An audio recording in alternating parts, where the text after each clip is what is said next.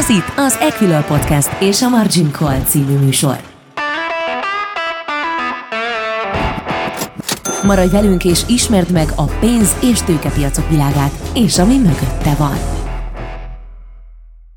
Köszöntöm a kedves hallgatókat, Török Lajos vagyok, az Equilor vezetőelemzője, és ez itt a Margin Call. Ma Varga Zoltán senior elemzővel fogok beszélgetni, és a témánk az infláció. Köszöntöm a hallgatókat. Hát miért választottuk olyan az infláció témának? Gyakorlatilag a közbeszédbe egyre inkább azt hallatszik bele, hogy úristen, itt az infláció, mit csináljunk? Ugye elég csak a számokat megnézni, Magyarországon öt egész egy százalék volt a legfrissebb headline inflációs adat, de az Egyesült Államokban is négy egész kettő százalék volt, és az Európai Unióban is kettő százalék fölött vagyunk. Bocsánat, Európai Unióban még csak egy egész hat százalékon vagyunk, de Németországban például már kettő százalék az infláció. Alapvetően nem mondhatjuk, hogy váratlanul érkezett ugye a fogyasztói árnyomás, hiszen a tavalyi évben a koronavírus járvány miatt meglehetősen alacsony bázisok alakultak ki, és egyébként itthon, tehát a hazai inflációt tekintve ez az alacsony bázis hatás, ez még júniusban is fenn fog állni, majd évvégén ismét fog jelentkezni, ugye amikor a második körös lezárások voltak. Tehát alapvetően az egyik része ebből áll össze, viszont ugye keresleti oldalon is van egy inflációs nyomás most már a gazdaság újraindítása nyomán, és az Egyesült Államokban is meglepően magas adatok érkeztek, bár érdemes hozzátenni, hogy a, az amerikai jegybank nem a C P I indexet figyeli, hanem az úgynevezett uh, Core P C I indexet, ami jóval alacsonyabb a fogyasztói árindex emelkedésénél. Ott egyébként még mindig két százalék alatti értékeket láthatunk, és a jegybank ugye tavaly megváltoztatta az inflációs célkövetési rendszerét, rugalmasabbá téve a rendszert úgynevezett átlagos inflációs célkövetésre, ami azt jelenti, hogy átmenetileg engedik a két százalék feletti inflációt, tehát ezzel is biztosítják a laza monetáris politika fenntartását, ameddig csak lehet. Igen, azért mondtad, hogy ugye az Egyesült Államokban nem ezt a C P I-t nézik, ugye, ami négy egész kettő százalék lett. Hivatalosan ugye Magyarországon se a headline inflációt nézzük, ami öt egész egy százalék lett, hanem az adószűrt maginflációt, ami idézőjelben mindössze három egész egy százalékos volt, úgyhogy hivatalosan itt se kellene semmit csinálni. Persze azért hallottuk Virág Barnabás nyilatkozatát a múlt héten, aki egyértelműen kijelentette, hogy azért őket zavarja ez az öt egész egy százalékos headline szám. Ugye érdemes megnézni, hogy miből is állt össze, ugye említetted a bázis hatást, hát ez az egyik legfontosabb. Én úgy gondolom, hogy egyébként ebbe a számba még nincsen benne a keresleti infláció, hiszen ez ugye egy áprilisi adat, tehát azért akkor még nem jelentkezett annyira a gazdasági nyitás miatti hatás, és hogyha megnézzük a pontos számokat, akkor azt látjuk, hogy az üzemanyagárak óriási növekedése, tehát közel negyven százalékos év per év alapú növekedése, illetve a jövedéki adóemelés okozta, tehát itt, itt a dohányra és az alkoholra érdemes gondolni, ez tizenkét százalékkal emelkedett. Így van, a szolgáltatásokban egyébként csak most fog jelentkezni nyilvánvalóan a, a nyitásnak a hatása. Bizonyos árucsoportokban érezhető volt, de, de összességében a főinflációban csak ezt követően fogjuk majd érezni. Ami érdekes volt, ugye a Központi Statisztikai Hivatal megváltoztatta a maginfláció számításának a módszertanát, és ezzel csökkent az értéke, és nagyjából, sőt teljesen megegyezett a, a jegybank által figyelt adószűrt maginflációval, ezzel pedig leszorították ezt a, a hivatalos indexet, viszont a jegybankot egyértelműen ki lehet jelenteni, hogy zavarja a headline infláció emelkedése is. Bár korábban úgy fogalmaztak és úgy gondolták, hogy nagyrészt átmeneti hatásoknak tudható be, látszik, hogy félnek a másodkörös hatásoktól, illetve attól tart, de egyébként nem csak az em en bé, hanem az amerikai jegybank is, hogy beépül az inflációs várakozásokba az emelkedés, és azáltal már tartós hatásokat is fog eredményezni, amit persze nem szeretnének. Igen, azért érdemes megnézni pontosan a számokat, ugye nekem ami egy kicsit furcsa volt első, hogy az élelmiszer, illetve szolgáltatás árak még egyértelműen nem emelkedtek jelentősen. Ha jól emlékszem, az élelmiszerek talán két egész kilenc százalékkal vagy három százalékkal emelkedtek év per év alapon, ami mindenképpen furcsa, ha csak az ember a mindennapi tapasztalatait figyeli, boltban való vásárlásait. Amire ilyenkor persze gondolni lehet, hogyha megnézzük, hogy mi volt a bázis hatás, ugye pont az első lezárások voltak ugye ekkor, amikor a tavalyi évben ilyenkor, és ugye óriási felvásárlási ráz indult be, voltak talán egy hónapig nem lehetett például élesztőt kapni, ugye például a nagyobb boltokban, úgyhogy mindenképpen azért ez a bázis hatás bejátszott, ami viszont nyárra egy picit tisztulhat. Igen, és ö, nagy valószínűséggel az élelmiszerárak lendületesebb emelkedést fognak mutatni, illetve a szezonális ö, árak is. Úgyhogy a következő hónapokban sem lélegezhetünk fel, nyilvánvalóan májusban is elég magas inflációs számokat fog közzétenni a ká es há, és ami Érdekes lesz nyilvánvalóan, hogy a jegybank milyen lépéseket fog tenni. Ugye ezzel kapcsolatban már van iránymutatásunk egyrészt az em en bé alelnökének a nyilatkozatából, másrészt a legutolsó kamatdöntő ülés közleményéből, amikor jelentős változásokat helyezett el a jegybank ebben a szövegben, és úgynevezett megelőző monetáris szigorítást lehetőségét jelezték, ami várhatóan a következő júniusi ülésen meg is fog történni.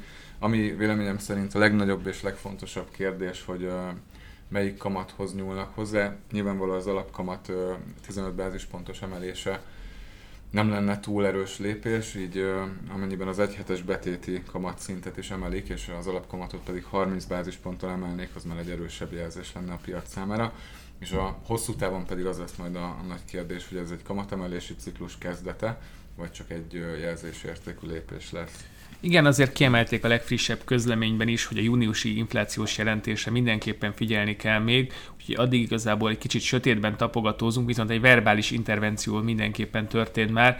Ez számomra több szinten is meglepő volt. Az első az, hogy az adószült maginfláció, amit hivatalosan figyelnek, ugye három egész egy százalékon alakult, ez pontosan a három százalékos sávtól egy minimálisan emelkedett csak.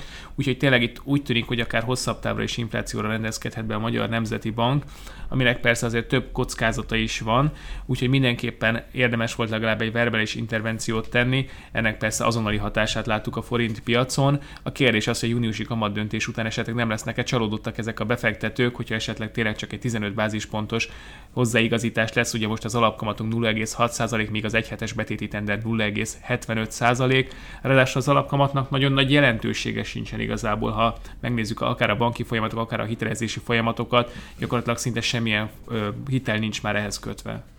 Igen, tehát ez abszolút csak egy jelzésértékű lépés lenne, és egyébként a piaci várakozás is inkább az, hogy az egyhetes betéti kamatszinthez is hozzá fog nyúlni egy bank, ez minden csütörtökön tartanak tendereket, úgyhogy ez egy rugalmasabb eszköz, és akár a kamatdöntőülés előtt is megemelhetik ennek a szintjét. Úgyhogy abszolút izgalmas lesz a következő néhány hét, mind a forint szempontjából, mind pedig akár a hazai részvénypiacot is befolyásolhatja. Úgyhogy nagyon élénken figyelik az elemzők, illetve a piaci szereplők is, és azt követően, majd ha ezt meg is lépi az em en bé, nagyon sok minden függ attól, hogy hogyan kommunikál a továbbiakban, milyen jelzéseket ad, akár nyilatkozatok, akár közlemények formájában. Alapvetően azt látjuk, hogy a forint rég nem látott erősödést mutatott, és ez még mindig tart. Az euróforint árfolyama háromszázötvenes szint alá is benézett, illetve még háromszáznegyvenhét alá is. Technikailag az látható, hogy hosszú távon háromszáznegyvennégynél van egy nagyon fontos támasz, viszont rövid távon nagyon túladott már az árfolyam, tehát azt érzik az indikátorok, hogy túl nagy volt, a, vagy túl erős volt a reakció, így bármikor indulhat egy korrekciós hullám, ami akár öt-hat-nyolc forintos elmozdulást is jelenthet majd ellenkező irányba, de alapvetően úgy látszik most, hogy a, a trend megfordult, és jó esetben egy széles sávban lévő oldalazás indul majd. Igen, május huszonhetedikén rögzítjük ezt az adást, ezt a kedves hallgatóknak mondom, hogy tudják, hogy mikor beszéltünk ezekről a dolgokról. Amit azért itt megjegyeznék, ha már forint, ugye volt egy elég erős, hosszú távú forint legy- gyengülési tendencia, ezt ezer dolog segítette, és egyébként a kormány gazdaságpolitikájával is nagyjából egybecsengett. Ugye a kérdés az, hogy most ezzel az egyszeri esetleges kamatemeléssel, ugye még ez se történt meg, tehát azért ezt is feltételes módba kell mondanunk, vajon megfordul ez a tendencia, és akár egy forint erősödési trend is elindulhat, akár éveken keresztül? Ennek azért kicsi a valószínűsége véleményem szerint. Egyrészt továbbra is inkább exportvezérelt a hazai gazdaság, tehát nem feltétlen tenne jót a túlerős forint, illetve a forint rendszerű erősödése. Nyilván az inflációs szempontok most ezt rövid távon felülírják, és a, a, az elmúlt hetekben tapasztalt forint erősödéssel az importált infláció csökkenhet is a következő hónapokban, tehát ezzel már kicsit mérsékelte a jegybank az üzeneteivel a, az inflációs nyomást, de hosszú távon én nem gondolom, hogy, hogy forint erősödés jönne. Amennyiben ö, sikerül kilábalni a gazdasági válságból, és egyelőre a jelek azt mutatják, hogy elég jó úton halad felé a gazdaság, akkor, akkor egy sávozó mozgás valószínűsíthető, és a, a fiskális politika is ezt fogja támogatni, illetve az infláció mérséklődésével a későbbiekben a monetáris politika is, és úgy gondolom, hogy ezt tenne, a, ezt tenne jót a gazdaságnak is, az exportőröknek is egy kiszámítható árfolyam sávot biztosítana. Igen, ugye beszéltünk, hogy mi lenne jó a magyar gazdaságnak, azért ma reggel kijött egy adat, hogy négy egész négy százalék volt a munkanélküliség, és mindössze négy százalékot vártak az elemzők, tehát ez egy picit azért lassuló, javuló ütemet mutat, ezért mindenképpen vannak még kockázatok. Ugye elég csak arra gondolni, hogy például a védettségigazolást se tudjuk, hogy melyik országban is hogy fogadják el, tehát a turisták fogadására például az idén nyáron valószínűleg még nem kell nagy ütemben fölkészülnünk. Igen, és a turizmus elég nagy szeletét jelenti a hazai gé dé pének, de hogyha ugye, a hazai turisták nem mennek külföldre, akkor nagyjából a, nem is az egészet, de, de a bevétel egy részét tudják pótolni, a kieső bevételeket. E, igazából nagyon sok minden függ majd attól, hogy ősszel esetleg indul a negyedik hullám mind Európában vagy globálisan, mint hazánkban, és ez megakaszthatná a gazdasági kilábalást minden országban. És erre mindenképpen érdemes figyelni, hiszen ezáltal a jelenleg várt pályáról letérhet a hazai gazdaság növekedési üteme is. Maradj velünk! Ez a Margin Call, az Equilor pénzügyi kibeszélő podcast műsora. Az adás első felében ugye beszélgettünk egy picit, hogy milyen, hogy alakultak az inflációs számok, illetve azt, hogy Magyarországon milyen válaszlépések jöhetnek. Amit szerintem érdemes azért még megnézni, hogy milyen trendek is okozták ezt az inflációt, azért nem volt teljesen váratlan az emberek számára. Ugye kétezer-nyolc óta gyakorlatilag egy emberkísérletnek a részesei vagyunk mindannyian, korábbiakhoz képest rekordalacsony kamatok vannak, és sokan már ugye új paradigmaként tekintenek erre. Ugye nagyon nehéz az alacsony kamatokból elmozdulni a magasabb kamatok felé, elég csak megnézni, hogy a Fed ugye megpróbálta ezt tizennyolc-tizenkilencben, és eléggé re- intenzív reakció lett a vége, tehát én úgy gondolom, hogy hozzá kell szoknunk ezekhez a nagyon alacsony kamatokhoz, ugye elég csak Japánra tekinteni, aki már lassan harminc éve próbálkozik ezzel, jó, húsz éve, meg kilencvenes évek elejétől igazából ezzel próbálkozik, ahol egy gyakorlatilag stagnálás van, ugye ott húsz év alatt nem jött az inflációba, hiába voltak rekordalacsony a kamatok, ugye ott már mindent kipróbáltak, amivel most a Fed próbálkozott, illetve az el ká bé próbálkozott, és azért azt is látnunk kell viszont, hogy a tavalyi évben, ugye beszéltünk, hogy kétezer-nyolc-kétezer-kilencben indult ez a pálya, hát ahhoz képest is turbófokozatra kapcsoltunk. Igen, tehát most ö, több részből áll össze ez a jelenlegi inflációs nyomás, amiről beszéltünk már természetesen a bázishatásról, és a hirtelen élénkülő keresletről, illetve természetesen a nyersanyagárak jelentős emelkedését sem lehet kihagyni, illetve az olajárfolyam is nagy mértékben emelkedett az elmúlt hónapokban.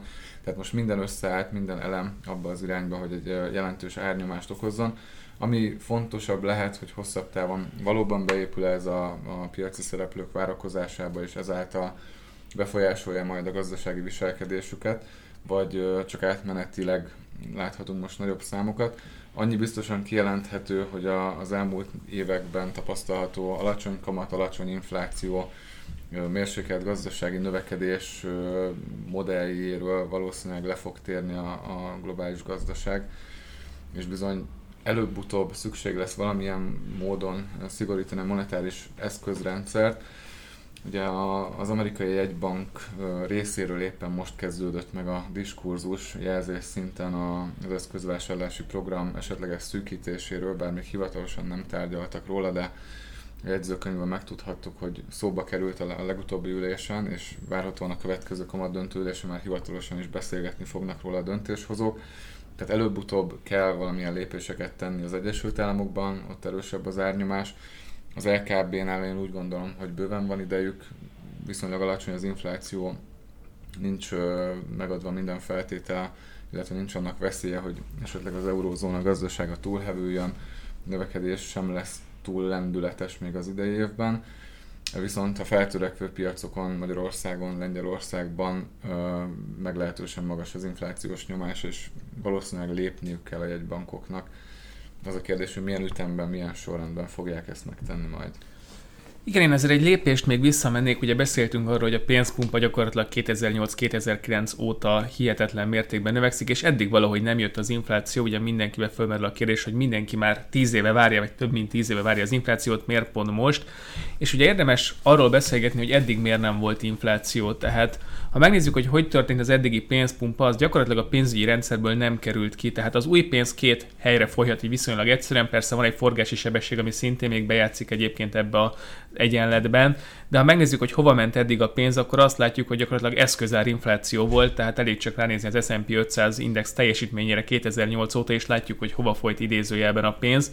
Ezzel szemben most azért tavaly évben történt egy paradigmaváltás itt mindenképpen Észak-Amerikában, illetve Nyugat-Európában, hogy fiskális programok is megjelentek, ugye ennek a leges, legékesebb példája az ezerkilencszáz dolláros Biden segély, vagy Biden csomag, ki hogy szereti hívni, gyakorlatilag az amerikaiak nagyon nagy része jövedelemtől és mindentől függetlenül ezerkilencszáz dollárt kapott, ugye hatvanötezer dollár vagy hetvenezer dolláros személyi jövedelem alatt kaptad ezt a pénzt meg, tehát azért az tényleg az amerikaiaknak is a jelentős része megkaphatta ezt. És ugye tavaly láttuk, hogy nem költötték el, ugye rekordmagasak voltak a megtakarítások. Én személy szerint nem várom egyébként, hogy ezek a megtakarított pénzek idén elköltésre kerüljenek, nagyon lassan forog vissza a megtakarításokból a fogyasztásba a pénz, viszont idén az új pénzeket azért valószínűleg már sikerül elkölteni, ugye végre nyitunk, lehet utazni, főleg az Egyesült Államokban országon belül mindenképpen lehet utazni, úgyhogy megindulhat a költekezés, megindulhat a nagy infláció? Igen, ez is egy fontos elem, és lényegében ez egyfajta helikopterpénz volt az Egyesült Államokban. Ezt egyébként Japán sem merte bevetni, ugye ott évek óta komoly problémát okoz az alacsony infláció, és egyébként valószínűleg a továbbiakban is azt fog okozni. És pont egy volt amerikai egybankelnök, Bernanke javasolta a japánoknak, hogy helikopter, még évekkel ezelőtt hogy helikopterpénzzel próbálkozzanak meg, hogy kicsit fellendüljön az infláció, és úgy tűnik, hogy most, ha bár a koronavírus válság miatt, de az Egyesült Államokban kipróbálták és működik, és most attól félnek, hogy esetleg túl jól is működött, tehát abszolút jól látod, hogy ugye a fiskális oldali támogatás már a lakosság azon részéhez került, akik nem feltétlen részvénybefektetésbe vagy ingatlan befektetésre fordították. De persze ezért nem kell az ingatlanba vagy részvénybefektetőknek se aggódniuk, rekordmagasan vannak az részvényárak, illetve az ingatlanárak is, például az Egyesült Államok bizonyos területein szintén rekordmagasak, ehhez persze nagyon alacsony kamatok is hozzájárulnak.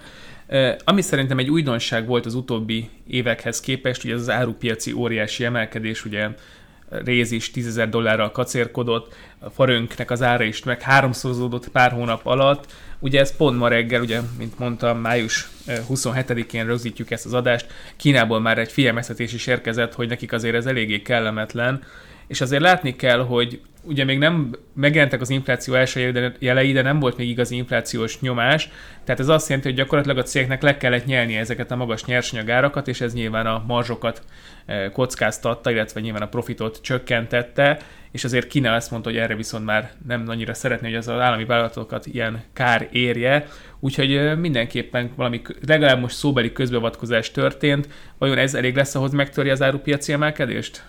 Nem gondolom. Nyilván ugye az áremelkedés egy része az abszolút spekulatív jellegű volt, azt lebonthatja, úgy gondolom, hogy a globális gazdasági növekedési kilátások javulása miatti áremelkedés az inkább fundamentális okokra vezethető vissza, és nem gondolom, hogy meg fogja fordítani tartósan a trendet.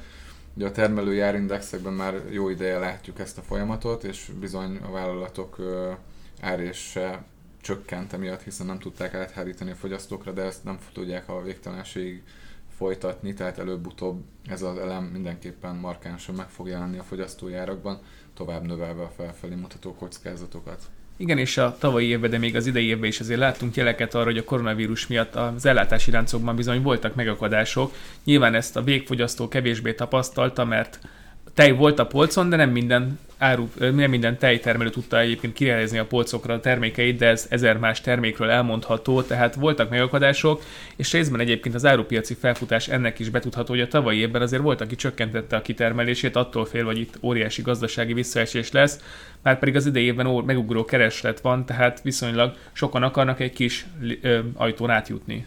Igen, és úgy gondolom, hogy mire minden helyre az ellátási láncoktól elkezdve a termelés is minden szektorban visszaáll az eredeti helyére, az leghamarabb kétezer-huszonkettőben várható, tehát jövő évben. Úgyhogy addig még lehetnek zavarok, ez szintén felfelé mozdíthatja az inflációt sajnos, úgyhogy nincsenek könnyű helyzetben a jegybankok, és látszik a Feden is, hogy nem igazán tudják, hogy hogy kommunikálják majd a piac felé ezeket a lépéseket. Ugye nem szeretnének nagyobb részvénypiaci korrekciót nyilvánvalóan, illetve pánikreakciót. Most próbálják puhítani a piacot, illetve tesztelik a, a reakciókat, de ez legkésőbb nyáron ősszel már aktuális lehet, úgyhogy ez is szerintem az, egyik, az idei év egyik legfontosabb és legnehezebb kérdése lesz majd egy banki fronton. Igen, és azt, azt se szabad elfelejteni azért, hogy rendszer szintű problémák is vannak például az Egyesült Államok munkaerőpiacán is. Ugye hiába van relatíve magas munkanélküliség, ez persze amerikai szinthez kell viszonyítani, nem a spanyolhoz, de rekordszinten van a megnyitott állások száma is. Tehát azt látjuk, hogy van egy réteg, aki ugye nem, nincs, nincs munkája, és keresi a munkát, és van egy óriási mennyiségű nyitott pozíció, és a kettő valahogy mégse tud találkozni, tehát ezek a típusú rendszer szintű vagy ilyen törékenységi problémák erősen felerősödtek az utóbbi időszakban, és Magyarországon is egyébként részben megfigyelhetünk hasonlókat, úgyhogy érdekes lesz figyelni, hogy vajon ez meddig fog kitartani. Igen, és ezzel kapcsolatban volt egy ö, érdekes elemzés az amerikai egybank részéről. Nagy valószínűséggel nem csak a, a fő munkanélküliségi rátát fogják figyelni, ugye egyrészt amiatt, mert abban nem minden álláskereső szerepel, hiszen csak a regisztrált munkanélküliek vannak benne, illetve bizonyos ö, népességcsoportokat is vizsgálnak majd, illetve képzettség szintjén is, képzettség szerint, és megpróbálják az egyenlőtlenségeket csökkenteni, és csak akkor ö, meglépni majd komolyabb monetáris szigorítást, amikor nem csak a fő munkanélküliség ráta csökken a kívánt szintre, hanem ezek a, a különböző képzettségek szerinti munkanélküliségek is. Erről egyébként még nem adtak ki hivatalos statisztikát, hogy pontosan milyen mutatókat figyel a, a későbbiekben a döntéshozó testület.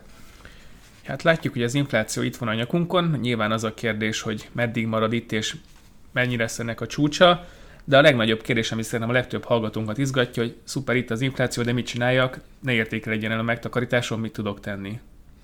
Alapvetően igen, meg kell jelölni, illetve ki kell választani azokat a szektorokat a részvénypiacon, amiknek kedvezhet az emelkedő infláció. Itt ugye beszéltünk a nyersanyag szektorról, pénzügyi szektorról, aminek, tehát a bankok nyereségének természetesen a várható kamatemelések, illetve a hozamemelkedés jót tesz, illetve a kötvénypiacon számítunk még további hozamemelkedésre, tehát ö, nem tanácsolunk kötvényvételeket. Igen, persze azért azt látni, hogy a kötvények közé is egy-egy magas hozamú kötvény ö, érdekes befektetés lehet, de mindenképpen javaslom egyébként a szelektív részvényvásárlást, tehát összességében az inflációs, magasabb inflációs ö, alakulások az általánosságban a részvénypiacnak relatíve jól szokott lenni, főleg a kötvényekhez képest, de nagyon meg kell válogatni. Tehát ilyen szempontból szerintem az olajcégek mindenképpen egy érdekes vétel lehet, hiszen ha valaki át tudja hárítani a fogyasztókra, és viszonylag rugalmatlan a kereslete a termék iránt, azok pont az olajcégeket, vagy a benzint, ugye tudjuk, hogy akármi történik, a benzin ugyanannyi fogy nagyjából a kutakon, úgyhogy mindenképpen úgy gondolom, hogy itt lehet érdekes vételeket találni. Ugye beszélgettünk egy picit a bankszektorról, itt is mindenképpen érdemes körülnézni, főleg, hogyha a magasabb infláció esetleg egy részben emelkedő hozamkörnyezetet hozhatna magával, ami a rekordalacsony banki marzsokat végre, meg illetve kamatmarzsokat egy picit följebb tornázhatna, ez mindenképpen segíteni a bankok profitabilitását, akár középtávon is. Úgyhogy én úgy gondolom, hogy itt az arany, ö, olajszektorban, illetve a, a banki szektorban mindenképpen érdemes lehet a részvénybefektetésekben gondolkozni. Ugye vannak alternatív eszközök, ugye egy picit beszéltünk már az árupiacról, itt azért láttuk, hogy most volt egy óriási megtorpanás, hála Kínának, de itt azért érdemes lehet itt is figyelni, hiszen ideiglenes lehet, ugye látjuk azt, hogy vannak olyan filmek, amikre a kereslet elképesztően meg fog ugrani. Ugye Biden egy óriási infrastruktúra projektet jelentett be, ehhez mindenképpen szükség lesz nagyon sok nyersanyagra, elég csak a rézre gondolni, de például az ezüst is nagyon fontos lesz a következő időszakban, ugye a napelemekhez elhagy, ö, egyszerűen elkerülhetetlen az ezüst felhasználása. Beszéltünk egy picit ugye árupiacról, részvényekről, arany ilyenkor, vagy esetleg a kriptopénzek, ugye most mindenki ezekről beszél. Mi várható itt?